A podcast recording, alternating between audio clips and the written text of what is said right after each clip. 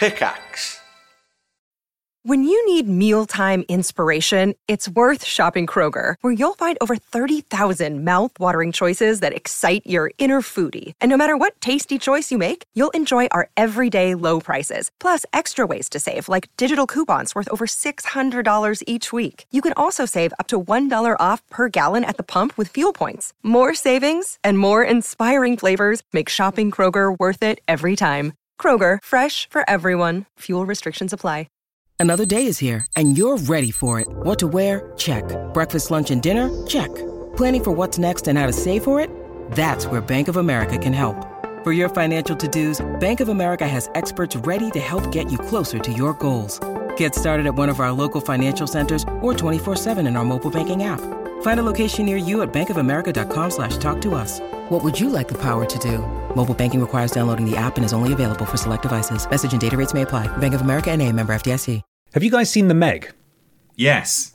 Have you? What did you think? Uh, oh, it was a while ago, but I I enjoyed it in a very very silly way. I enjoyed it in the same way that when you and I went to see Rampage, we came out, and I think you sort of shrugged your shoulder and I, shoulders, and I said, "Oh, you know, it was all right," but in a stupid way.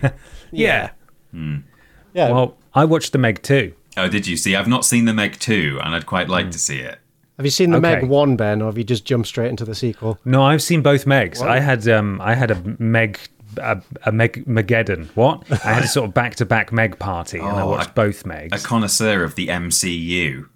exactly, precisely. I am. Um, I'm a big sort of unironic supporter of Jason Statham, anyway, mm-hmm. Mm-hmm. because I just think there's something special about him.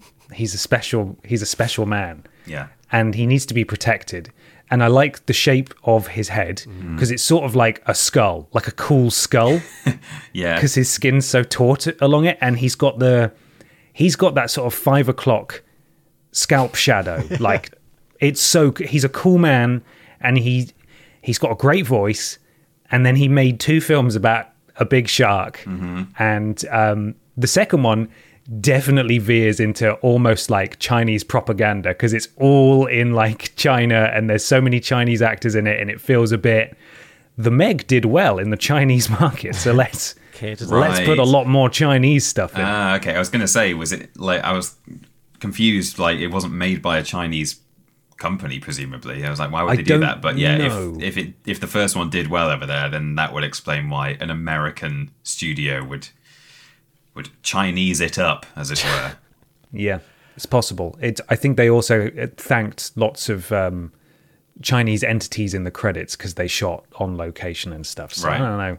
Don't know what the ins and outs of that is. But most excitingly for me is that he's got a new film that's just come out. Right. And it's called The Beekeeper, which I was really hoping was it, like him Meg. continuing exactly him giant bees. continuing the trend of Jason Statham, who's like he's out of the game, he's retired. Don't bother him. He's just he just wants to be left alone. But then he gets pulled in for one last mission. Except it's animal adjacent, and Mm-hmm. I thought animal adjacent, and I thought that maybe we'd get more like Jason Statham movies with just more animals in it. With killer Turns bees. out though. It's not about killer bees, which I was very disappointed about. He is a beekeeper in it, though. Right. And according to reviews, there's like loads of bee puns in it. Oh, really? And I'm really excited to watch it. It's like, it's on my watch list now. Is Jerry Seinfeld in it? I hope so. You like jazz? I really hope so. Uh, but yeah, I think he's a beekeeper who's just also really sick at guns, which Right. is peak Jason, really, isn't Okay. it? It's a nice bit about being an action star and growing old is that you get to have like more refined uh, acting roles, where it's usually Yeah. you getting pulled out of retirement from a nice job, and it's yeah. It's Hmm. what an honor. I, I watched The Equalizer recently, which is uh, in a similar Oh, yeah. vein of big dumb action films, and Yeah. yeah, like never seen one before. Good fun though. It's it's the right amount of stupid. It's like Mm-hmm. it's dumb enough, but it's sophisticated enough to keep you chewing on it for more. Sophisticated. I like Yeah. that um, in the film Piranha, or maybe one of the Piranha sequels, if there are any. I don't really know. I'm not a connoisseur of the PCU, unfortunately. Um, but one of the Piranha films, um, they got the guy in who played the shark expert in Jaws. And although I'm sure they don't have the rights to that character, it's basically implied that that's him and he's retired and he's now like on a lake fishing. And I think in the opening scene of the film, he gets pulled into this lake and eaten by piranhas. Oh, he can't catch a break, can he? No, guy? he can't. But also, I quite like the fact that because that actor happens to be in a shark film in the 1970s or whatever it was, he then, in the 2010s or whenever that was, landed this other role purely because they were like, oh, it'd be funny if it's him, wouldn't it? You know, anyone could have had that opening role of being the guy who gets eaten by the piranhas, but they were like, let's get the shark person from that shark film.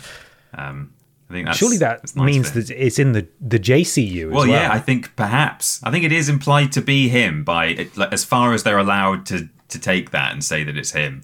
Um, Hmm. Yeah, it, that's that's how he dies. He survives the giant shark, retires, goes fishing, and then gets eaten. gets eaten by shame. piranhas. It's a tough way to go.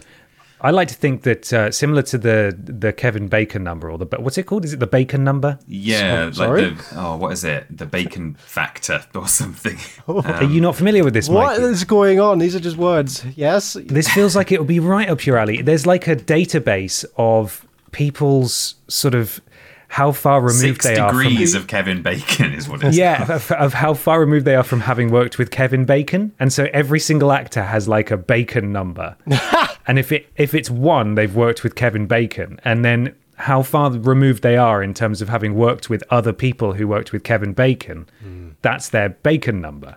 Hmm. I reckon we're we're probably not as far off as we could be because we've like we've rubbed hands with YouTubers and stuff, so there must be some connection there. So we've We probably got con- a pretty yeah. good bacon number if you want. I would have thought so. I think Uh, we but- we probably do have a pretty good uh, degree of separation to quite a lot of people uh, who Hmm. you know who we've worked with, albeit briefly. Peter Serafinowicz is you know you know George Lucas right exactly. Yeah. Darth Maul. We've worked with Peter Serafinowicz. No, we've worked with George Lucas, is what you're implying. We've been close Yeah. enough. yes, and that basically best friends. Ewan McGregor, Liam Neeson, go way uh. Jar Jar Binks. You know, Yeah. all of these people who we're one degree of separation from. Absolutely. But I like to think that in a similar vein, there's like a there's a Statham number as well. Right. Because and and in addition, because he always plays the same character in every movie, which is not a criticism. He's just found his niche and he's great at it. Just keep making silly action movies until the end of time, my friend. Uh, I I would hope that J- the Jason Statham we see in the Meg is the same Jason Statham who's in uh, the Fast and Furious movies, who's in the Equalizer, Beekeeper, Beekeeper. the Equalizer. He's just like it's always the same Jason Statham. He's just that good at being a cool man that he's got like different identities. You know, Yeah. Yeah. that's my hope anyway. I don't know if that's true. Also, you should watch Spy if you haven't. I think that's my favorite movie of his. I told you I'm a big Jason Statham. Wow, you really? He plays basically a parody of himself. He's he's a spy who thinks he's really cool, but he's actually a complete idiot. Oh. And uh, it's a Melissa McCarthy movie, and it's good. It's good. It's funny. I like it a lot. He's the best bit in it, but it's good. It's a good movie. I've just found out that he's not in the Equalizer. I, I thought that's Is why you not? brought it up, Mike. I assumed he it's, was. it's in the same vein of big gunmen coming back for a job. Sadly, mm-hmm. no. yeah. Yeah. Altern- uh, Anyway, this podcast is sponsored by Jason Statham. I think today. By Ke- delicious, a, a delicious rasher of Kevin Bacon. Mm. yes. Yum yum. Mm. Mm. Lovely. Um, well, that's the sponsor done. Should we do, should we do the podcast? Yes. Yeah, might as well, I suppose. Kevin, not Kevin Bacon. Kevin, let's have the Actual music, Kevin. please.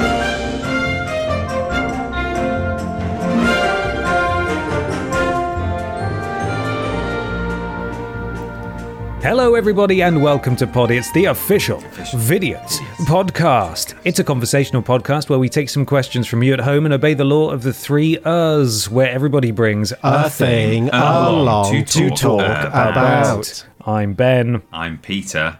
And I'm Michael. Hey, guys. Hello. Hello. You good? Very good. Yeah, I quite doing like very our little call and response we do at the beginning with bring a thing along to talk about. It feels like I'm back in assembly in primary school. Yeah. Ah, everyone sing along. Mrs. Chapman. Mrs. Who? Chapman. Oh, Oh, you you're know. doxing your Chapman. teacher now. And good luck finding. Actually, no, that's totally made up. I desperately tried to remember. Good luck finding her. Someone will. Yeah. Oh, don't Someone be googling. Don't. I don't want my teachers to be pulled into this stuff. We've already pulled in enough D-list celebrities. Leave the teachers alone. Oh, and Reverend Floyd's. Ian Waffle, or whatever his name was. I fully was- doxed him. Like, yeah, Yeah. like Oh, first name, last name. I don't think he's got much of an online presence, thankfully. So No. the, the, the the churchman is safe. Jesus. Well, we'd like to take this opportunity to thank all of you who have uh, followed us on our TikTok and Instagram, which is vidiots.official. As uh, spoken about in the last episode, we're going to be posting clipiots there, clips from Podiots and legacy videos from Vidiots, as well as some images, behind the scenes images from uh, from that fateful year of 2018. Uh, the goal, of course, is to bring in new blood. By all means, though, go and check us out on there and share what we post and introduce us to new people. that would be really your friends, helpful in fact. tell your friends. And of course, it's run by Kevin, who is now returned from the dead. Uh, we don't know why. He's not allowed to talk about it, I don't think. But go say hi to him on those platforms. He's there. He's st- operators are standing by. Boperators. Yeah, he's on Stop it. Bo- sorry, it's been a while since we've had a bop. Anything's been boppish, so Boperator. I had to get it in there. Well, now that we've got an extra mouth to feed in the re- Yeah. reanimated corpse of Kevin, um, people can support us as well, can't they, Ben? They certainly can. If you go to podiots.com, donate £3 or more, you'll get a shout out at the beginning and the end of the next podcast. You'll join Pod Squad, you'll support what we do here, and would really bloody appreciate you. Mikey, can you kick us off before we get into the things? We begin with Raindrop Joy. Caroline, where is the Lurpak? Oompa Loompa Doopa D's nuts. Nice.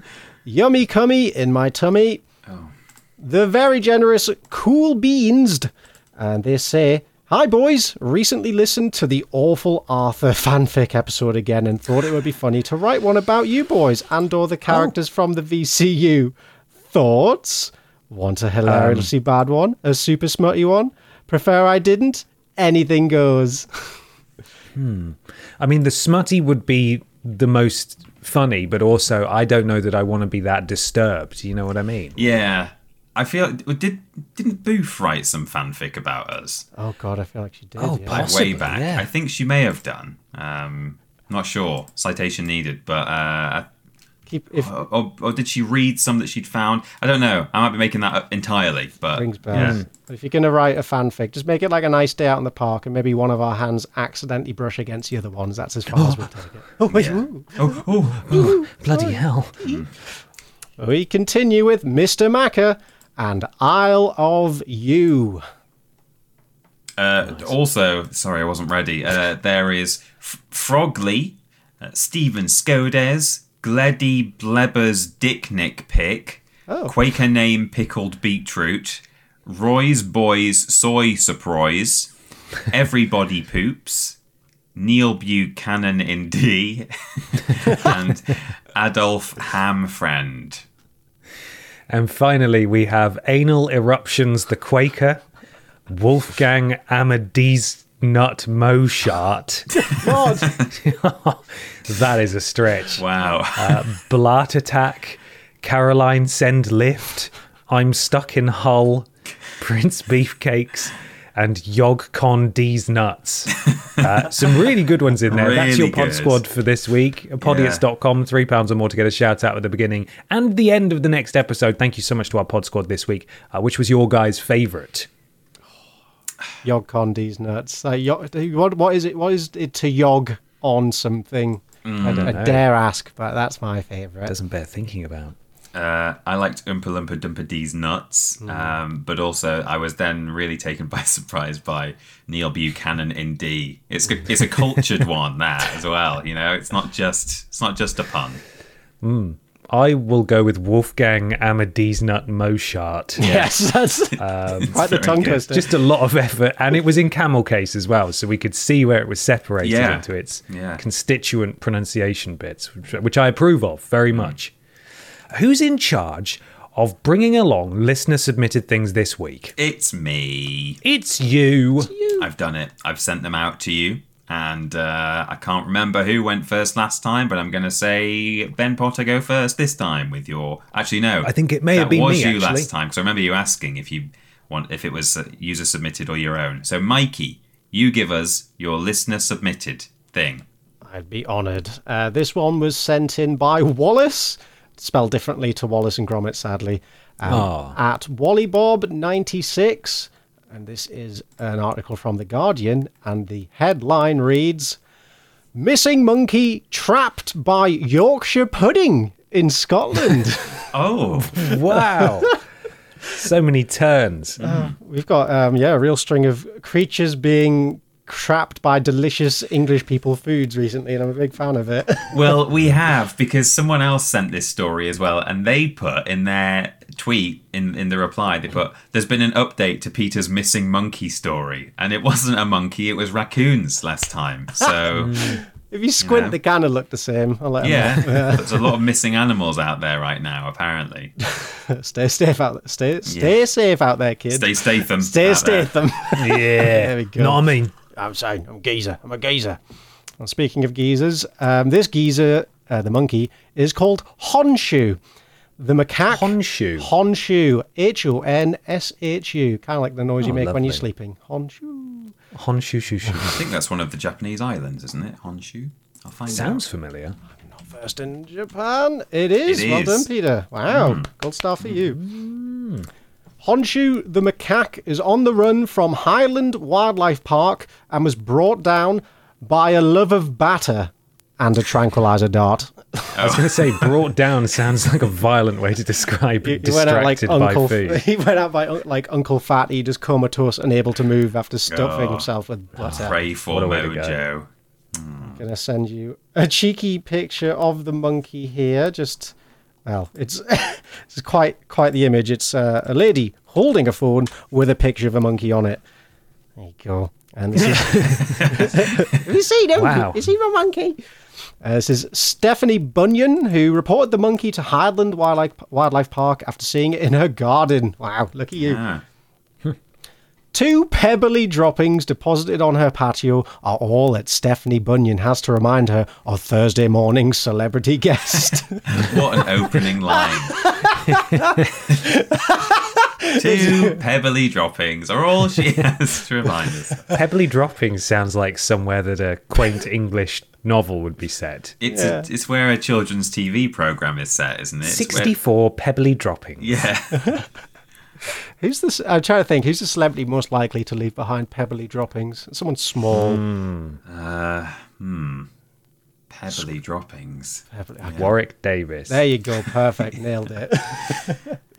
uh, Honshu, the missing macaque, was finally captured in Bunyan's garden after five days and four nights on the run.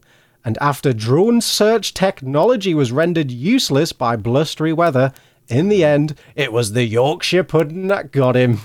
Yes, we will win there. Makes me proud. God bless the North. Bunyan likes to drink her morning coffee looking out to her peaceful terrace garden, which is decorated with tinkling wind chimes and boasts an array of bird feeders. There were peanuts in the feeders, but on Wednesday, Wednesday night, she put out some leftover Yorkshire pudding. In the morning, it was gone. and after and just after 10 a.m., there he was at the top of the steps looking in the window. I'd be overjoyed if I saw a monkey in my garden. Terrified, but hmm. absolutely overjoyed. You can have all the Also, yeah. big question: how how is it possible to have leftover Yorkshire pudding? Hmm. Yeah. How's that happen? Why have you not eaten it all immediately? That's what it's for. Eating. Yeah, the mm-hmm. journalist missed a that. trick here. I think the monkey's the main attraction. This is the first ever unfinished Yorkshire pudding. My God. Goodness me. the desire to cap oh this is the desire to capture her visitor on camera was powerful but she knew she had to get hold of Highland Wildlife Park straight away within 10 minutes of a call to its dedicated monkey hotline call now oh, No, this has happened before. oh my god this wow I want to know about the monkey hotline like Is it just like call up and ask questions about monkey? Because surely not enough monkeys disappear from this place to warrant a monkey hotline. Maybe Well, they- it's- staffed? I assume they set it up when the monkey went missing. There might even be a ah. raccoon hotline in Sunderland. I think you call up and you pick which monkey you want to talk to. Hmm, yeah, maybe. To Sandy tonight. Ugh, Sandy's not a good name for a monkey. Uh, anyway, within 10 minutes of them calling the monkey hotline, the search drone operators had arrived, and minutes later, the park keepers. That's a rapid response. Try getting that kind of response from anything else. Yeah. By then, the macaque was hopping back and forth off the low roof of a sunroom and playing in the gutters. It took some time for the Rangers to line up their desired tranquilizer dart shot. When one attempt failed, the macaque bit it and threw it away. Oh, Bunyan said, "Wow, he's whoa, he's a he's a feisty one." Hmm. But the next shot was true, and the doped monkey was whisked away for examinations by the park's vet. Oh.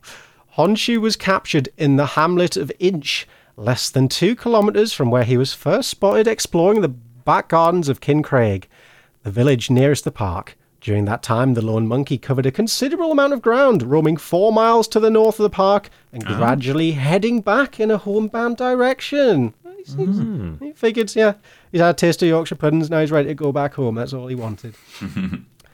Uh, with the monkey often hiding in high vegetation and roaming through thickly wooded areas, thermal drone technology was essential to the search. One was lent to the Royal Zoological Society of Scotland by the Cairngorm Mountain Rescue Team. Good lord, there's a lot of infrastructure in the north. This is Yeah. A lot of escaped monkeys. This is the problem. Oh, and they used this um, as a training exercise, I guess. So that's good. Get your money's worth out of a lost monkey. And another search was coordinated by Ben Harrower, local monkey expert. It doesn't say that, but what does it say? Who runs a consultancy that specializes in monitoring and tracking wildlife populations. Okay, interesting. Uh, uh, in that mixed woodland, the thermal drone can see the, through that. Uh, in that mixed woodland, the thermal drone can see through that no problem, and we're able to track him several times. When the call came in from the resident, we deployed the drone to track him from there, and then the RZSS keepers came in, and the operation worked perp- per- perfectly. Yeah. Just yeah. God, they should have employed drones for the seagull stuck in Asda. It would have been over a lot. quicker. this team. Where's the seagull hotline? Yeah. We Could have, uh, used a tranquilizer dart on that as well. Wouldn't be the first person to be doped up in that Asda, would it? Hey, there we go. We watched with the drone from afar, and he was hiding in the infrastructure of a house, sticking his head out, eating some nuts, and running back. Yesterday was a write off because of the weather, but I'm glad we've seen it through to the end. Carl Nagel was one of the first residents to enjoy a visit from the monkey, getting awakened by his daughter on Sunday morning with the unexpected alert Dad, there's a monkey in the street. That's, yeah, shut up, kid. You're lying to me. Monkey on the car. Fuck Back off. off. he found the monkey investigating his back garden bird feeders, one of which remains bent out of shape from the monkey's efforts to extract some nuts. Come on, naughty, public damage, stop it. By the time rangers from Highland, uh, the Highland Wildlife Park arrived with a couple of nets, the monkey had disappeared over Nagel's fence and the hunt ensued. Here, Nagel's involvement with the monkey ceased and his involvement with the ensuing media circus began. Five days later, I've spoken to just about every media outlet there is. Whoa, you come on! If you you, you can't be there front and camera if you if you're going to parade like only do one day of hunting, you got to earn your place in the camera, my friend. Mm.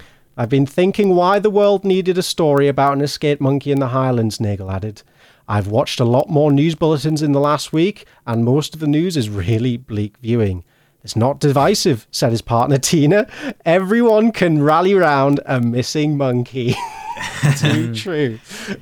Yeah. Not divisive. I want to see the House of Commons debate where Labour are saying we must capture this monkey alive, and the Tories are just saying kill it, kill, it. Kill the monkey. Yeah. Boys in the Yorkshires. Boys in the Yorkshires. um, uh, last bit here. Local traders have not missed the opportunity to capitalise on the simian hoopla. A local gardening supplies company has upgraded its advertising to include a macaque pushing a lawnmower. Excuse me, I want to see For this. this flash in a pan story that happened for five days in 2024 and will be old news within a month. It's forever changed the land uh, advertising landscape there. And a local hot tub services had a mock-up of a monkey enjoying the warm bubbles and quote living his best life. Nagel ah. said a friend who works at the park had called him on Thursday morning to let him know that the escaped monkey had finally been found. Three minutes later, the New York Times rang. wow! Oh, what a wow. story! Yeah, that's good. I'm I'm all, I'm all about like we've had a lot of naughty rebellious animals. We had the whales capsizing boats, As, uh, Asda seagulls stealing crisps, monkeys eating Yorkshire puddings. This The is this is the- walrus that tossed himself off. Yeah. Blocking people's driveways. That Neil the Seal, that one. Yeah. yeah. All right. Well, we'll see who's next in the in Noah's Ark of naughty scamps. Yeah. Yeah. Thank you very much, uh, Wallace, for sending that one in. Thank you, Wallace. Thank you, Wallace. Um, ben, would you like to give us your Ben submitted thing? I would love to, as you guys know, on uh, oh actually it's just it's just gone because I wasn't sure when we were releasing this podcast when I chose it. But this week it's been pancake day. Oh yeah. Right. And didn't we all have a lovely pancake day this week? Yes. yeah. I hit when we had Pancake Day. yum, I thought I would bring along some interesting Shrove tu- Wednesday, Tuesday, Tuesday, Shrove Tuesday. Tuesday, uh, Shrove Thursday things that happen in the UK traditionally.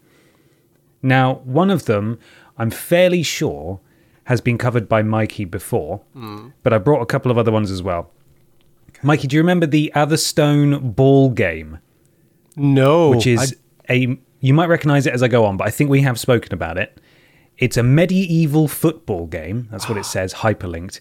Uh, played annually on Shrove Tuesday in the Yes. English town of Atherstone, Warwickshire. You re- remember now? I do now. Yeah, what a game! What a Okay. brutal, brutal, brutal sport. Great fun. Yeah, there were a couple of to- these in different villages apparently in the UK. I, I was reading recently about at least two different such events um, Mm-hmm. in a book. Yeah, Well, just a quick recap of this.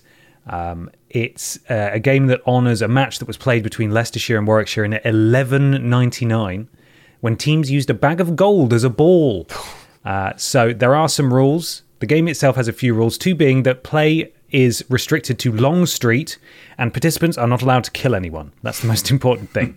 The winner is declared at 5 p.m., the title going to the person who has possession of the ball when the whistle sounds. Um, there's a few photos that I'm going to send to you that are from the 823rd annual game. And not to not to pass judgment on people I don't know, but these fellas are some of the roughest looking blokes I've ever seen in my entire life. They've definitely They, that is a scary get there. photo. Oh my god. Yeah, when the rules of the game, one of the only rules of the game is not to kill another person, then yeah, you need rough, tugged Jason Statham looking blokes to be part of that. Oh my frightening, god. Oh, Someone's got a massive black eye there. yeah, that Um, second image. in the background of this image, all the shops are boarded up. it's like why I get it's tradition, but this is this is bonkers. I Uh, forgot that this is what the game was. I was thinking more of the uh, those games where um, it's called like uppers and downers, and two ends of the village kick a ball. Like wherever the ball ends up at the end of the day, that one Hmm. wins. It's just about getting it to the other end of the village. But uh, no, this is uh, this is just an excuse to have a fight. Really, It is. it. I think people just get drunk and beat the crap out of each other. Yeah. Uh, but I've got a couple of other ones. This is an article from the BBC, and it's entitled "Olney, the town where a pancake race is a global event." This is actually an article from last year. Uh, the market town of Olney in Buckinghamshire claims to hold the oldest annual pancake race in the world, dating back to 1445. Open to the ladies of Olney only, the race has endured a friendly rivalry with a small city in Kansas, USA. So, what makes this pancake race so special? Well, I'm glad you asked. The people of Olney take their annual Shrove Tuesday pancake race very seriously indeed. Dubbed the oldest recorded in the world, the, it already I've already said this. Yep. I already said this. And the, the, the runs back to 1445 and the War of the Roses and has taken place every year since it was revived in 1948. Okay, so it actually hasn't been running every year at all. That's that's missing like 500 years there. Yeah, there's enough. a few there's, there's a few years that were probably missed. Um, Even in the throes of coronavirus lockdown, a solitary pan bearer dressed up and ran the 415 yard course in 2021 so the tradition wouldn't be broken. Oh, that's nice. Because a lot of these of things years. that have been going for like 100 years, like, did actually stop for a couple of years over COVID, Mm. which is a shame. Like, these unbroken things. But that's nice that one person did it anyway. I agree. But it has to be done right. There are rules.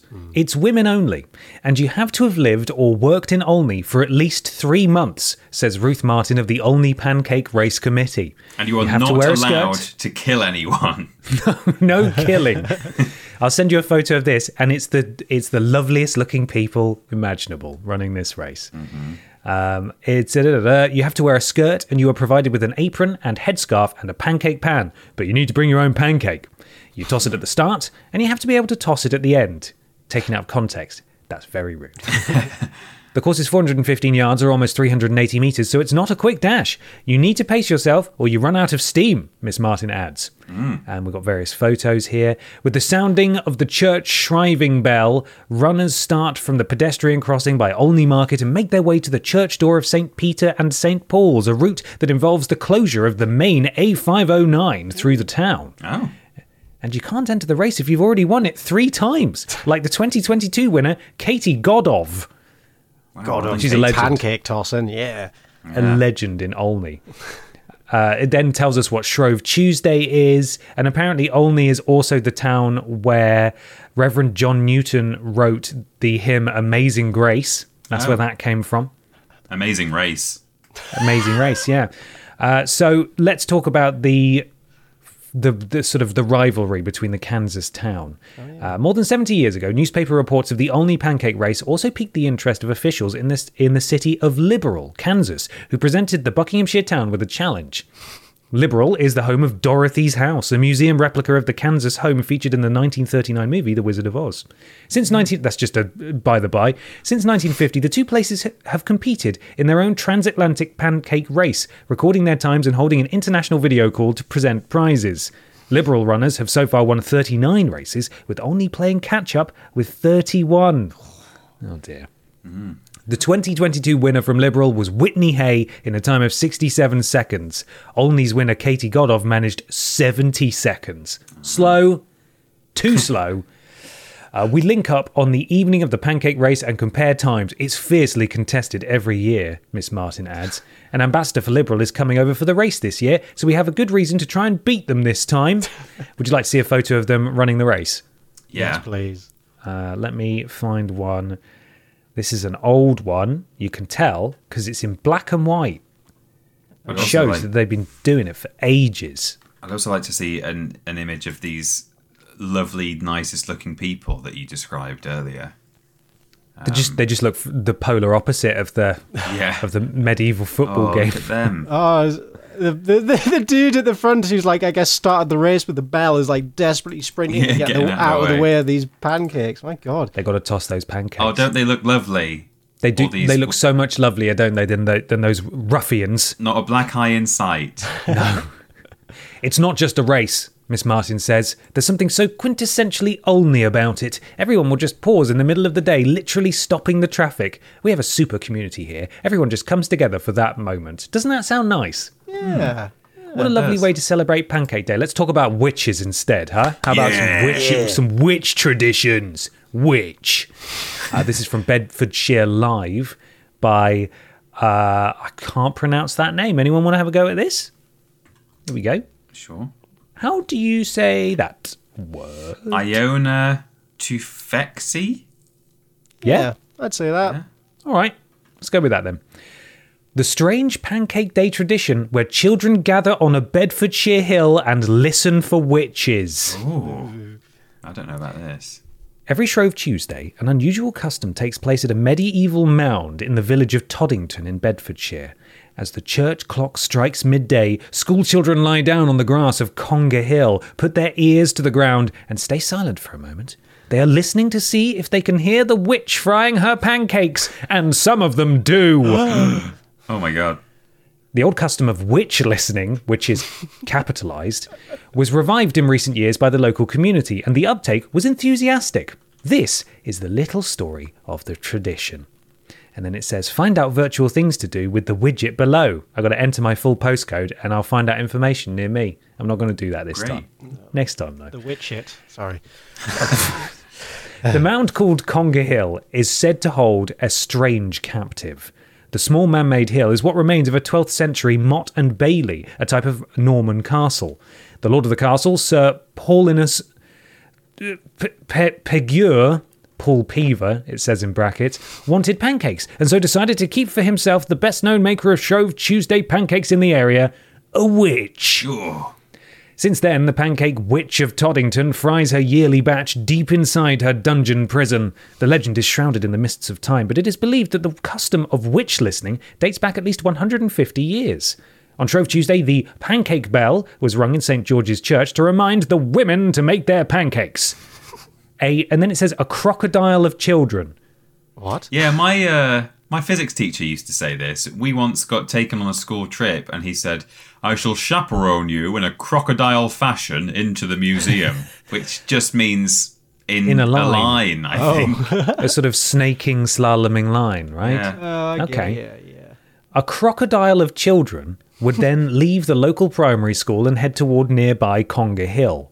Once there, they really should be in a conga line, Yeah. shouldn't they? Yeah, they should. Once there, they would put their ears to the ground and listen to the sizzling sound of the witch frying her pancakes inside the mound. The mm. custom demised at some point in the 70s, but in 2011, the Toddington Old Boys Association oh. decided to revive the custom after a former pupil from the 50s said that the witch was still there. Oh. The tradition has been going strong ever since. Every tr- Shrove Tuesday, a surreal scene takes place, with Year 4 pupils lying around with their heads buried in the grass, keeping silent for a brief moment, and then giggling and chatting. Would you like to see them? This is before Yeah. they're giggling and chatting. Kids with their heads on the ground. It just looks like everyone's having a nap on a hill. oh, oh God. got their wellies on. There's a subsection here that says, "So is so so it there a witch or not?" didn't didn't notice that before. So is there a witch or not? For the skeptics among us that might suspect that there might not be a witch in the mound, that is that is what we know. Maybe it's it. Maybe it's meant to say, "Here is what we know." Some Maybe there's a children. This in the mound. article. Some children report that they can hear the sizzle of the pancakes as they fry in the pan, and the witch's evil cackle. Others, however, claim that it's just the ground. The M1 hurtling by nearby does not help either. Right. An unli- oh my god, unlikely explanation is that the sound pupils could hear. Stop it. Is that the the sound people pupils could hear in the past was merely the vibration on the ground caused by the bell ringing. Supernatural stories around old earthworks are not uncommon, and there are many mounds under which a witch, or even the devil, is thought to live. It then says, Can I attend? This year, unfortunately, the witch will be frying her pancakes up by, up by herself, with the national lockdown still in place. Hopefully, it's now open again. This is from a couple of years ago. So there we are. There's just a few interesting, weird, very old traditions, uh, English traditions, uh, around Pancake Day and Shrove Tuesday. That's interesting. There's a, a common, a very common, like folk tale motif that appears all over the country in like, you know, 10, 15, 20 different places where a local tale is like, oh, there's a secret tunnel between this local landmark and this local landmark. Usually it's like the castle and the church or something like that. And once uh, a, a man was sent through the tunnel playing his pipes um, and uh, people were interested in like what route the, the tunnel took so they followed it above ground listening to the sound of the pipes and like halfway across his pipes stopped and he never came out ever again Oh no. and if you oh, still listen to this day you can hear his pipes or whatever you know that and it oh, happens in loads of places sometimes his dog comes out with no fur on which is very troubling That's a rat. Mm, yeah. Uh, well, that's lovely, Ben. Thank you for those those uh, nice stories. Um, You're welcome. I just wanted to celebrate how much we enjoyed Pancake Day this week when it happened. we did so full of pancakes. Mm, yum yum. We chose to enjoy our pancake day either by brutally beating each other up in the streets or putting our head on a hill. Yeah. Yes. yes. Lovely. Well, I'm going to give you my listener submitted thing now. It was sent by Greg Miller at gregmill2290 on Twitter. And I think someone might have submitted this for the previous podcast as well, because it's a sort of an ongoing story. Um, uh, but that tweet has now gone where we were asking for this question. So sorry that I can't give you uh, give your name, but thank you, Greg. So this is according to HuffPost.com. Pigeon suspected of being Chinese spy cleared by Indian police. Thank goodness. He, he escaped the allegations. Thank God. Wow. Uh, the best part about this is that somewhere in the metadata of the article, I guess, I think there was originally a typo when they published this, and it's still like in the web page somewhere because the embedded article on the actual Twitter post says that the headline is Pigeon suspected of being Chinese cleared by Indian police. So it could just be a pigeon from China. yeah. Um, so the suspected Chinese spy pigeon was detained for eight months detention before being released into the wild on on. Tuesday. Uh, this is written by. It doesn't say, obviously, so uh, maybe I'll see it later, but I can't see it right now. Uh, Indian police cleared a suspected Chinese spy pigeon after eight months' detention and released it into the wild on Tuesday, new agent, news agency Press Trust of India reported. The pigeon's ordeal began in May when it was captured near a, uh, near a port in Mumbai with two rings tied to its legs, carrying words that looked Chinese. Police suspected it was involved in espionage and took it in, later sending it to Mumbai's Bai Sakarbai Dinshaw Petit Hospital for animals. Um, eventually, it turned out the pigeon was an open water racing bird from Taiwan that had escaped and made its way to India. With police permission, the bird was transferred to the Bombay Society for the Prevention of Cruelty to Animals, whose doctors set it free on Tuesday. Mumbai police could not be reached for comment, but it's not the first time a bird has come under police suspicion in India.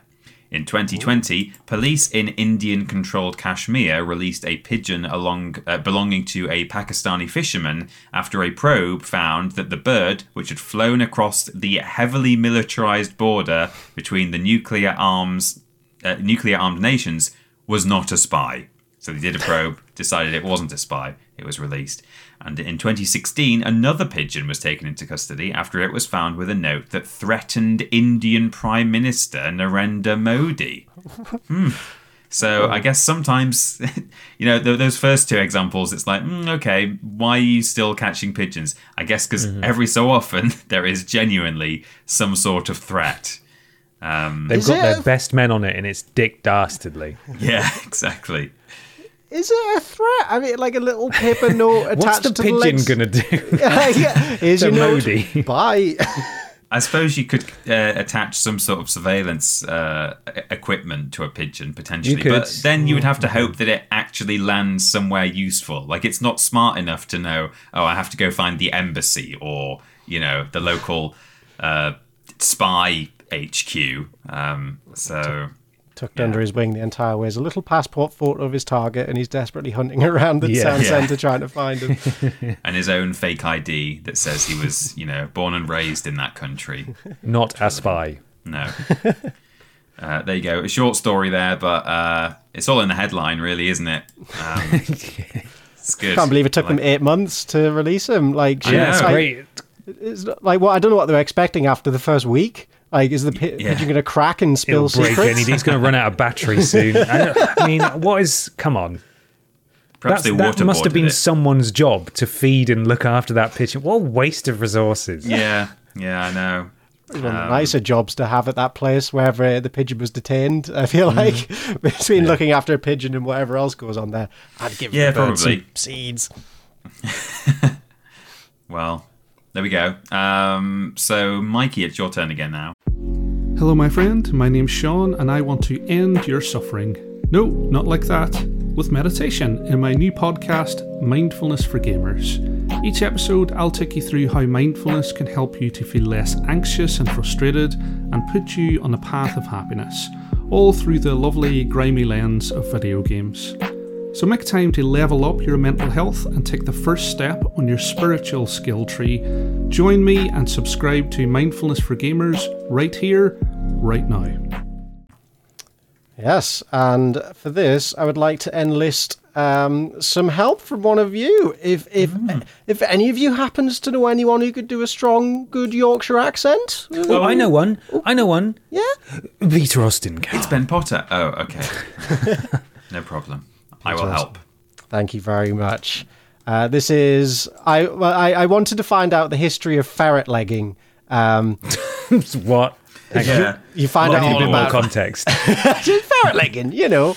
And as part of the process, I found this delightful interview with the strong Yorkshireman, um, who I think is currently the world record holder for the longest time of ferret legging. So, what the heck's ferret legging? Let's find out. what is it? What, what is it? Ferret legging. It's coming.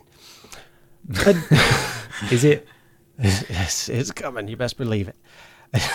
a journalist travelled all the way from America to Barnsley, Yorkshire, to interview Mr. Reg Mellor, the king of ferret legging. He paces across his tiny miner's cottage as he explained the rules of the sport that he has come to dominate rather late in life, Aye, lad. said the 72 year old champion. No jock straps allowed, no underpants, nothing whatever. It's no good with tight trousers, mind you. Little bastards of being able to move around inside there from ankle to ankle. Beautiful. That is like he's in the room with us. Indeed. with a ferret down his oh, trousers. oh, ow, oh, me oh, bits. Oh. So that's what it is then. Yes, Yeah. it's just it's an endurance sport where you see how long you can last with ferrets down your pants. Right. Does the ferret enjoy it? Yes. Does the man it. enjoy it? I, I don't- I don't think anyone's enjoying this, to be honest. Okay. I don't know why they do it. The contest involves the tying of a competitor's trousers at the ankles and the subsequent insertion into those trousers of a couple of partic- peculiarly vicious fur coated foot long carnivores called ferrets. The brave contestant's belt is then pulled tight and he proceeds to stand there in front of the judges as long as he can. Oh God, I want to see this in person. There's some good videos of it on YouTube. It's exactly as it sounds. It's just a man stood there, occasionally going "ooh, ow," and little bits of motion in his pants. It's, it's No to jocks, no no jock strap allowed, no cup presumably. So it could literally just bite It his penis. If Go for the. Wilkins. We'll, Yeah. oh, don't worry, we get into that. Oh, God. All right. the current record now stands at an awesome five hours and twenty six minutes. God. The title is held by Dickless Joe. I don't know what you were expecting. For like, I was expecting like half an hour at most, maybe, but five hours twenty six. Five, that just. What a waste of a day. Uh, this was a mark that was reached last year. I think this art. Oh, I should point out. Yeah, this article is a New York Post article by Donald Katz. Um, this was written in 2014, so that was uh, like 11 years ago now that uh, he changed the record. Um. Oh, do it. I've lost my place. Du-du-du. They're writing about monkeys now. The New York Post or New York Times, wasn't it? I think got in touch, didn't you say? Yeah, yeah, the, yeah. The, it goes from ferret to monkey. You never know what's coming next. Yeah. Uh. From a dark and obscure past, the sport has made an astonishing comeback in the past 15 years. The world record once stood at a mere 40 seconds of keeping them down, as they say in ferret legging circles. A few years later, the dreaded one minute mark was finally surpassed. The current record now stands at the awesome 5 hours and 26 minute, uh, reached last year by the gaudily tattooed 72 year old little Yorkshireman with the waxed military moustache who now stood two feet away from me in the middle of the room, apparently undoing his trousers. Oh, good. Oh, okay. The ferrets must have a full mouth of teeth. No filing of the teeth, no clipping, no dope for you or the ferrets. what? No dope? Uh, you must be sober, and the ferrets must be hungry, though any ferret will eat your eyes out even if he isn't hungry. So then, lad, any more questions before I put a few down? Put put a f- put a few down for you. Before he puts a few ferrets. Is he going to put some in the journalist's trousers?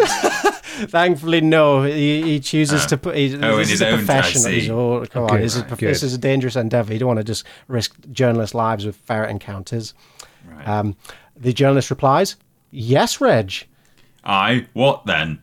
Well, I think people in America will want to know, since you, you don't wear any protection, and I've heard a ferret can bite your thumb off. Do they ever, you know?"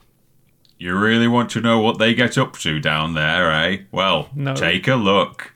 Reg Mellor then let his trousers fall around his ankles. oh, yeah. Take us to the gun show. Reg Mellor, a man who has been more intimate with ferrets than many men have been with their wives, calls ferrets. Cannibals, things that only live to kill, that'll eat your eyes out to get at your brain. At their worst and Untrustworthy. at their very best. I feel like Reg is. I've, I feel like Reg is painting a bad picture of ferrets here. Mine aren't like this, probably because I don't put them down my trousers. Yeah, I think that probably uh, it pisses them off a bit. A little bit. Well, maybe not actually, as this next bit goes on to say.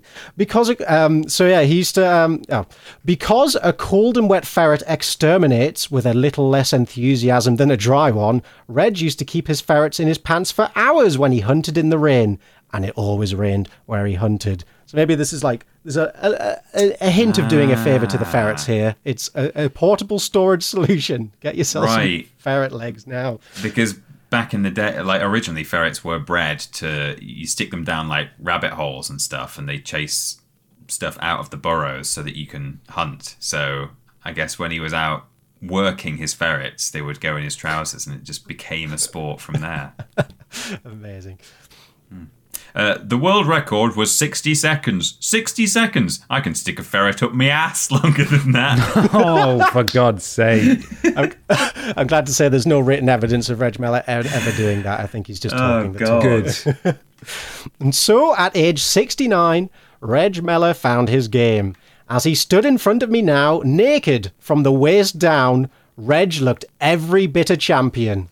so, look close. He said again. His legs appeared cross-hatched with scars, but I refused to look close, saying something about not being paid enough for that. Come on, Reg, I said. Do they bite your, you know? Do they? He thundered with irritation as he pulled up his pants. Why, I had 'em hanging off me. Reg stopped short because a woman who was with me, a London television reporter, had entered the cottage. I Oh, I suddenly. should. I did the wrong inflection in that case. Why, I had them hanging off my. Reg stopped short because a wo- there we go, perfect, nailed it. High five. Reg stopped short because a woman who was with me, a London television reporter, had entered the cottage. I suddenly feared that I would never know from what the raging ferrets dangle. Then he said to her, Are you cheeky, love? Oh. My friend oh. looked confused. Say yes, I hissed. Yes. Why? Reg roared again. I've had 'em hanging off me tool for hours and hours and hours. Two at a time, one on each side. I've been swelled up as big as that. Reg pointed to a five pound coffee can of instant coffee. Oh, Reg. Reg, stop it. Come out of there, you bastards. Reg yelled as he flailed around the inside of the hut, looking for some ferrets that had just arrived a few hours earlier. He emerged with two dirty white animals. They both had fearsome, unblinking eyes, as hard and as red as rubies. Oh, man. Reg finally got me to take one of the ferrets while he tied his pants at the ankle and prepared to put him down. A young man named Malcolm with a pink haircut came into the yard on a motorbike. You're putting him down again, Reg? Malcolm asked. Reg, Oh, uh, Reg is up to his old tricks again. Reg took the ferret from my hand and stuck the beast's head deep into his mouth. Oh, yuck, Reg, said Malcolm. This is quite a nice little passing encounter during this whole thing. Ah, now we're finally at the ferret legging. Woohoo! Woo. Reg pulled the now quite embittered looking ferret out of his mouth and stuffed it and another ferret into his pants. He cinched his belt tight, clenched his fists at his sides, and gazed up to the grey Yorkshire sky in what I guessed could only be a gesture of prayer. Reg Mellor gives all the money he makes from ferret legging to the local children's home. As with all great champions, he has also tried to bring more visibility to the sport that has made him famous. I wonder how famous he actually is. It took quite a bit of searching to find his name, but now you lot all know about him. We're spreading the good word of Reg Mellor. That's true. Um, mm-hmm. One Mellor innovation is the introduction of white trousers at major competitions because it shows the blood better. Oh, Deary me. Reg. Reg, Reg, Reg. Mellor is a please. proud man. Last year he retired. Is he? But oh, you see, he's been wronged and he doesn't like being wronged. Last year, he retired from professional ferret legging in disgust after attempting to break a magic six hour record. The four minute mile of ferret legging. After five hours of having them down, Mellor found that almost all of the 2,500 spectators had gone home. and then during his uh, red rec- world record uh, attempt, workmen came and began to dismantle the stage around him, despite his protestations that he was on his way to a new world record. Jesus What a Christ. scene! Oh dear. One of the ferrets in Reg's pants finally poked its nose into daylight before any major damage was done, and Reg pulled out the other fer- pulled out the other ferret. He said he had been coaxed out of retirement early, and he intends to break six, maybe even eight hours within the year. Oh, And uh, one last line, Peter, if you could. you've just got to be able to have your tool bitten and not care. Said the king. Put that on his gravestone.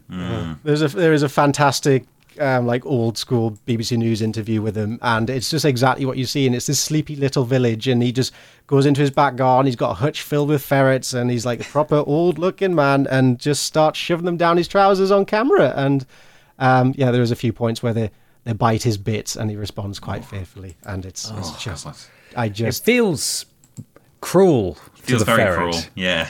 Yeah, I think there was another interview where it's like, do the ferrets enjoy it? And they just went, nope. They wouldn't bite if they did. Uh, a couple of minutes is fine, but six hours, that's that's bloody hell, guys. Good God. So, yeah. If, if anyone's feeling particularly bold and they want to break a world record, maybe find a different one because that that's Yeah. a lot. That was too much. You're not going to want to do that.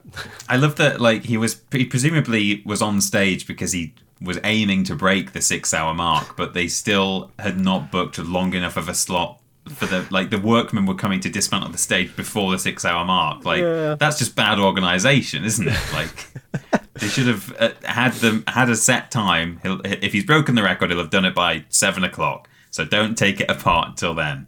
But I think maybe they were just taking pity on him and was like, oh, this is quite sad. It's four hours in now and no, no one's one's still here to watch right? it. Let's just, just- if we can just say he did it and call it a day. Get back home Yeah. to the ferrets, Reg. Yeah, thank you very much. That was the, well, not really a history of ferret legging, but just a, a, a glimmer into a weird world. Thank you. Very Mikey. weird. Thank you, Mikey. Uh, ben, it's time for your uh, next thing. Yes, this thing was submitted on Twitter by Heather McNair at My Room Friend. And the article is from The Daily Star. Boo! Boo. Uh, written by Kim Carr. And the headline reads Chuckle Brothers legend horrified as home haunted by toilet flushing ghost. Excellent. No, This is precisely up our up our niche. isn't it? it is a lot of famous Properly bums have our sat on that toilet. Kids telly legend Paul Chuckle found it no laughing matter to learn his home was being haunted by a murderer who was spontaneously flushing his toilet. A murderer. It's Sorry. gone up a, Excuse up a me. It's the the stakes are higher than they were a minute ago. yeah. The team from Celebrity Help My House is Haunted visited Paul's three bed 17th century barn conversion in Nottinghamshire, which he shares with his wife Sue.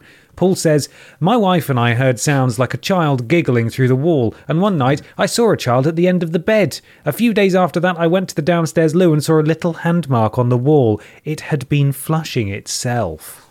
Why is it a murderer? Excuse me, yeah.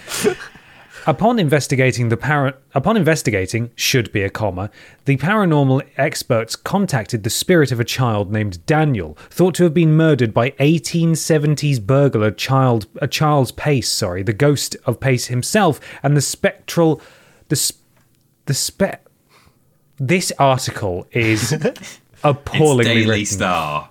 That's what Hang it on. is. I'll read it as it's written. Upon investigating, the paranormal experts contacted the spirit of a child named Daniel, thought to have been murdered by 1870s burglar Charles Pace, the ghost of Pace himself, and the spectral of his lover Sue Rayner, who turned him into police. Full stop, then the letter M. Paul says Pace probably came because Asu moved back in the building. Because what? Asu? Because Asu moved back in the building and she's with some other fella. It was amazing to find out, full stop, no space. The house is 380 years old. They were barn conversions, so there's a lot of history. so he thinks because Charles Pace had a lover, Sue, and was it which chuckle is this? Paul. Paul, Paul. Chuckle's wife is called Sue. The the ghost is confused Right. Right. Uh, because yeah. Asu And so it's has flushing moved the in. toilet. Yeah, I don't know. Doesn't make any bloody sense, does it, Paul? Uh, keep scrolling. Charlie was a bit of a multi-murder, multi-murder, not murderer. And since she was dobbing him in, he killed Sue and the little boy who caught them at it in the loft, which is where our bedroom is now. At the end of the episode, a camera light with full battery switched itself off as the team played back the Alice box, a gadget used to record the voice of spirits. Hang on. I've got to click a, click a button to continue reading. Um, Jesus, it's loaded a different bloody page now. Hang on, I've got like 12 billion adverts for Tesco popping up. Bear with me. God bless modern German journalism. eh? This is just a write up of a TV show episode. this is a recounting of a TV show uh, episode. Uh, here we go. It translates ghost voices into words. Does it, though? Yeah. Does it actually do that? Uh, d- it translates ghost voices into words to say the other half of the Chuckle Brothers' famous Chuckle Vision catchphrase to me, to you. Wait, what? So the, the ghost says to you. yeah. This sentence is is a particularly challenging one. I'll read it again. It translates ghost voices into words to say the other half of the Chuckle Brothers' famous Chuckle Vision catchphrase to me to you after Paul called it out to his late sibling. I'm- I'm- What? Oh, so now they're checking for the ghost of Barry. I don't know. There's about This- three ghosts here already. The star has also revealed the spirit of his late comedy screen partner, brother Barry, who died in 2018, jumps into him when he now performs solo. Right, so what are we even talking about at this point? And surely you should have intro- introduced the notion that Barry's ghost is floating around before you said Paul shouted the words to me to you.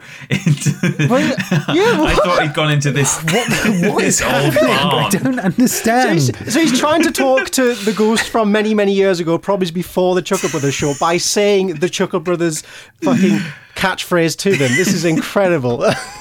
Paul No, says, I don't think he is. I think that's the point. But it's written as though they're looking did. for this 18th century murderer. And he says, to me, to you. Oh, God.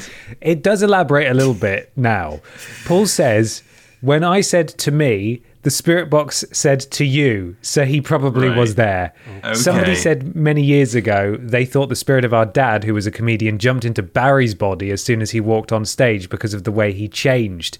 I feel when I go on stage now, Barry jumps into my body and we're together working as one. It's a great comfort. It's five years now and people still come up to me and say, Sorry about your brother. He was most people's favourite in Chuckle Vision. We were the oh. best of mates as well as brothers. Oh, Uh, The Chuckle Spook- family are becoming like a great big Russian doll, aren't they? Their dad Yeah. is in Barry. Barry is in Paul. what next? Spooky goings ons have followed Paul and Sue around the years. He says when her mother passed away, she went around to clean for her dad in the summer. The house was freezing and there was a strong smell of cigarette smoke. Her mum used to smoke, but her dad didn't. She cleaned what was her mum's bedroom and closed the door. Her dad used to leave it open. Wha- What? As she turned around, the clock in the hallway flew off the wall, missed her, and hit the floor. to was as if her mum was saying, "Open my door. I want to see what's going on."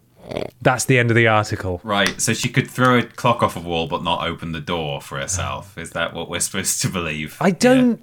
This article. I mean, I know it's the Daily Star and that, but this article is horrendously written.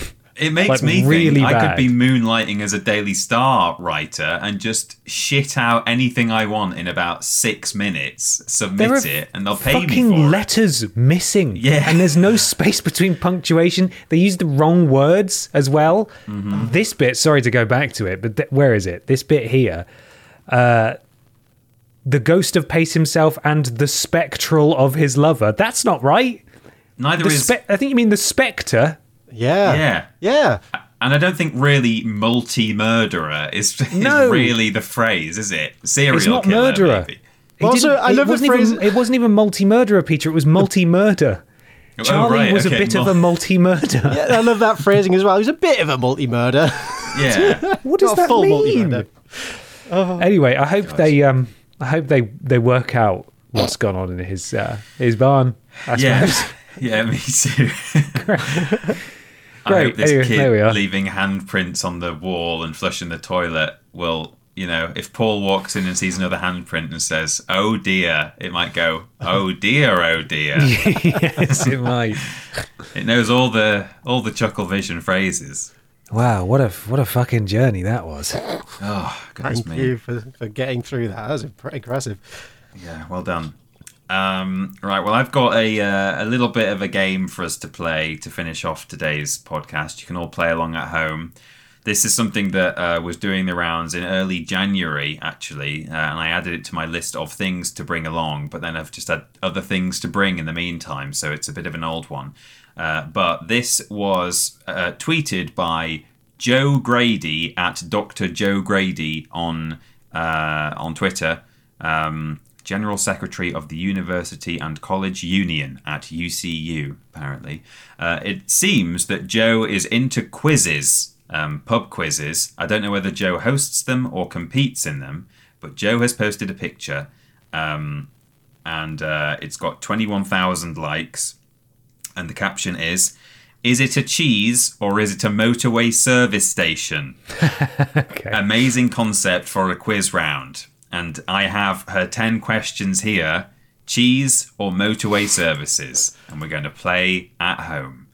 Um, i'll read all 10 for you now and then you can decide afterwards. So Broxden Trowell tunworth Stichelton Old Inns, Bowland, Chevington, Pont Abraham, Gordano, and Derby.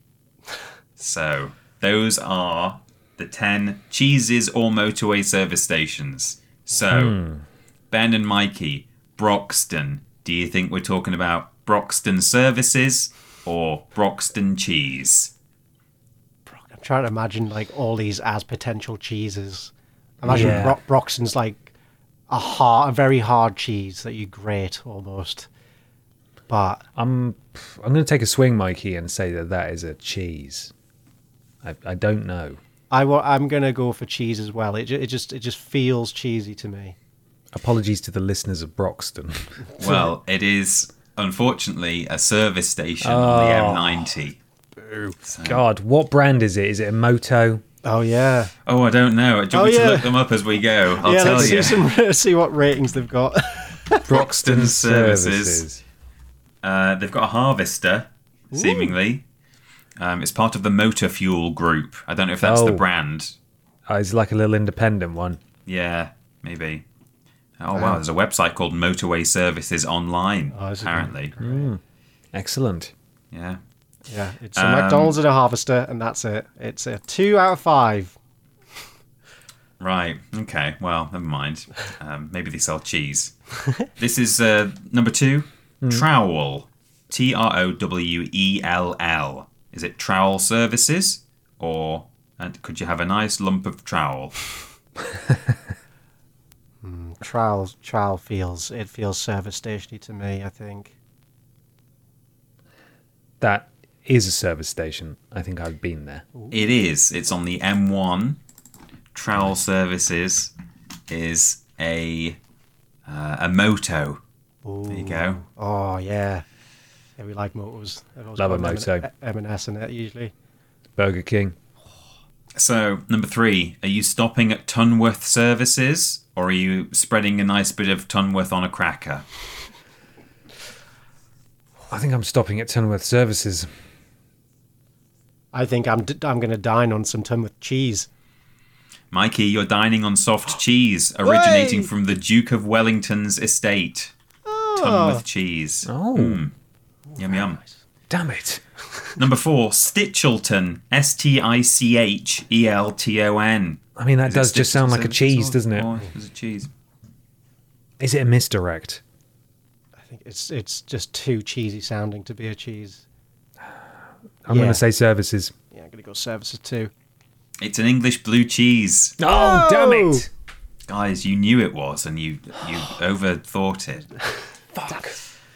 Uh, we're now on to number five, old inns. So it's two words, and inns as in pubs. Old inns. Is it services or cheese? My heart's saying services because old inns that stands to reason. Maybe back in the day used to be some pubs mm-hmm. there, as like Yeah. a little stopping ground between cities. Maybe. But they also made cheese there. I don't ah. know. I'm guessing cheese. Probably. I'm going to guess cheese this time. Uh, this one is a service station on Bollocks. the M80. yeah Fuck. Um, can't see what brand it is, but they've got a Shell petrol station. So wonderful. Uh, number si- uh, number six, Bowland. Is it cheese or is it Bowland Services? Oh man, this is hard. It is, isn't it? Um. Hmm. Cheese. I'm going services because I just picture a family in a car. Like, oh, let's stop at Bowland, get get refreshed. It is some Lancashire cheese. Well done, Ben. Hey. Number seven, Chevington. C H E V I N G T O N. Delicious. Chevington Delicious or cheese and Chevington. cheese? Lovely slice of. No, I don't think that's cheesy though. I don't. I don't. I don't think Chevington's a cheese. Yeah, I know Chieveley has a services. Cheese. Okay. Sounds like Chieveley. So I'm going I to mean, go it might with be s- pronounced Chevington, uh, if that helps. I don't know if that Possibly. makes a difference, but I'm going to go with service station again, please. Yes, services. Your services, Mikey. Yeah. Uh, it is a semi-soft and Ah. mold ripened cheese. Ooh, Chevington. Mold ripened services. semi-soft. Uh, it's tricky, this, isn't it? There's three Yeah. left. Number eight is Pont Abraham, like Point Abraham, but Pont. Hmm. Abraham sounds like a good family cheese name. Like a long does, line of it? cheesemakers, the Abrahams. I bet it's mm. delicious as well. I am just looking at these cheeses as we go, and they do all look very good. But mm. I'm going to say this one's a cheese. Yeah, I'm going to go cheese as well, please. It's an M4 service station. Oh, God. Come I on. know. I think they've literally picked the cheesiest service stations and the service stationy cheeses for this quiz. I bet someone makes cheese there. Probably, yeah. Oh, you could have called this cheese or petrol. This game. Oh no! Cheese or petrol? Come on! Well done, Mikey. Number nine, Gordano. Is it cheese or petrol? Oh, that sounds so cheesy. yeah, we've been burnt before, though. Do we do, do we trust that it's cheese and go for it, or do we second guess it? Uh, I'll go cheese. I'll go cheese. I'm going to go cheese as well. I'd be, yeah, has to be. It does sound very cheesy, but it's a s an M5 service station. Oh, it's all on the M bloody five. What's going on with their cheesy names? I know. Gordano is um I don't know what brand. Oh, a welcome break. Oh, That's they're, nice. they're all right. Yeah. yeah. It's no moto, but you know. Uh, what's Pont Abraham? I'm sure everyone really needs to know what brand. Oh, it's a Maybe road someone's chef. driving on the M5 right now and they want Yeah, to know. exactly. In fact, Road statistically, chef, that's not fucking services. It's a Well- lay-by. it's Road Chef Pont Abraham apparently, and it looks like a service station. Uh, it's got a building anyway. building. It's got a Wikipedia page as well. Whoa! It has come under regular criticism for high fuel costs. Hey. oh, There's an entire section called "The Murders." and bad cheese. Um, number 10, the last one, Derby. Is it Derby Services Oh, or wow. Derby Cheese? Surely both, right? Oh, yeah, I know there's a Derby Services, but I don't know if there's a Derby Cheese. I'm going to go with what I know and say that's just a service station, but I would. I'll say cheese. You could go. Do you want to go big? Could say it's both. Is, is it that kind of game? I'm playing both sides, like. so I always win. I'll, I'll just go cheese. I'm going to go cheese on this one. What did you say, Mikey? Sorry. I was going to say, do you want to say it's both cheese and a service station? No, I mean, what did you? What was your Oh. guess? I Or, said. or are you saying both? I'm. You know, fuck it. I'm saying both. I'm going to say it's both. That's not fucking fair. But all right. Well, it's not. But on the paper, on the sheet, it just says cheese. But I agree with you, and I thought there must be a Derby Services, and so I'm I mean then. there is seemingly. I got it. I- It's a cheese. I win. No no need to look it up. but it's, fine. a cheese. Um, it's a mellow cow's milk cheese from Derbyshire. Um, But apparently, there's a Derby welcome break on the A50. Although maybe it's technically not called Derby Services, it might be called something else, Shardlow, by the looks of it. So maybe that's why they're uh, that's the distinction. But there we go. There were apparently ten points available there. I don't know if it's just two for being right, or if you guess that it's a motorway service station, then you get a bonus point for guessing the motorway. But we weren't keeping score, so that's all No. fine. Um, I hope you enjoyed that. There's some funny did. replies in the uh, in in the replies of that tweet of people saying. Uh, someone did prog rock bands or foreign language idioms, uh, including playing chess with the Pope and meanwhile back in communist Russia. Um, so that's good. Uh, and yeah, various people posting their own kind of similar similar formats. Real ale or real ailment. Laughing death, exploding skull. Oh man, that's difficult. That's a good Yeah, it one, isn't it? I don't know the answers to those, but I mean, yeah. fright or sprite. That's another one. indeed, yeah. Um, there you go. That's Amazing. that's the end of the game. Excellent. the Thank you very podcast. much, Peter. You're welcome. Well, thus concludes all of the things we have for you this week. Thank you so much for listening slash watching. Don't go anywhere just yet because we've got a few things to talk about before we go. We'd appreciate it if you stayed until the end of the class. Thank you. It's rude to leave early. Uh, Mikey, I believe there's some sort of shop. You're darn tootin'. If you head over to vidiotsofficial.com and click on that lovely, enticing little shop button, you will be greeted with a bounty of goodies, including hoodie, hats, t shirts, and some stickers. It's lovely stuff. Go check it out. Go treat yourself this Valentine's Day or Pancake Day. Maybe you Or need Pancake Day. Maybe Yeah. or your mm-hmm. clothes got bloody after putting some ferrets down your trousers or doing the bloody fo- big Getting in a football race through your town. Yeah. Mm-hmm. Well, Yeah. A better place to stock up. Vidiotsofficial.com and click on shop. Great idea. We are on Instagram and TikTok at vidiots.official. We're on YouTube, Twitter, Facebook, all.com forward slash vidiots Vidiots official. Our Discord is vidiotsofficial.com forward slash Discord. Thank you to Tommy and Fleckers for modding us over there. Twitch.tv forward slash vidiotsofficial. Once again, I think I gave this warning like three months ago. I believe currently there is a plan for me to stream on the the 9th of March. So not too long to go, just under a month. I'll talk about it again a bit close to the time. But uh, that Twitch account will be used again soon, hopefully. Uh, Podiots.com. If you go there, donate £3 or more, you get a shout out at the beginning and the end of the next podcast. You join Pod Squad and you support the things that you enjoy. And we really, really appreciate it. Here, again, is your Pod Squad for this week. Raindrop Joy. Caroline, where is the Lurpak? Oompa Loompa Duper D's nuts. Yummy Cummy in my tummy. The generous Cool Beans. Mr. Macca and Isle of You. We've also got Frogley, Stephen Skodes, Gleddy Blebbers Dicknick Pick, Quaker Name Pickled Beetroot, Roy's Boys Soy Surprise, Everybody Poops, Neil Buchanan in D, and Adolf Hamfriend. And finally, we have Anal Eruptions the Quaker, Wolfgang Amadeus Nut Moshart, Blart Attack, Caroline send lift. I'm stuck in Hull. Prince Beefcakes and YogCon D's Nuts. Thank you so much, Pod Squad, of this week. Podiots.com, £3 or more to get a shout out at the beginning and the end of the next episode. Peter Austin, Yes. what came out on Vidiots six years ago this week? Me back Flipping hurts. everything. Lo- loads of stuff. Uh, we started with Worst Games Ever Prison Break The Conspiracy.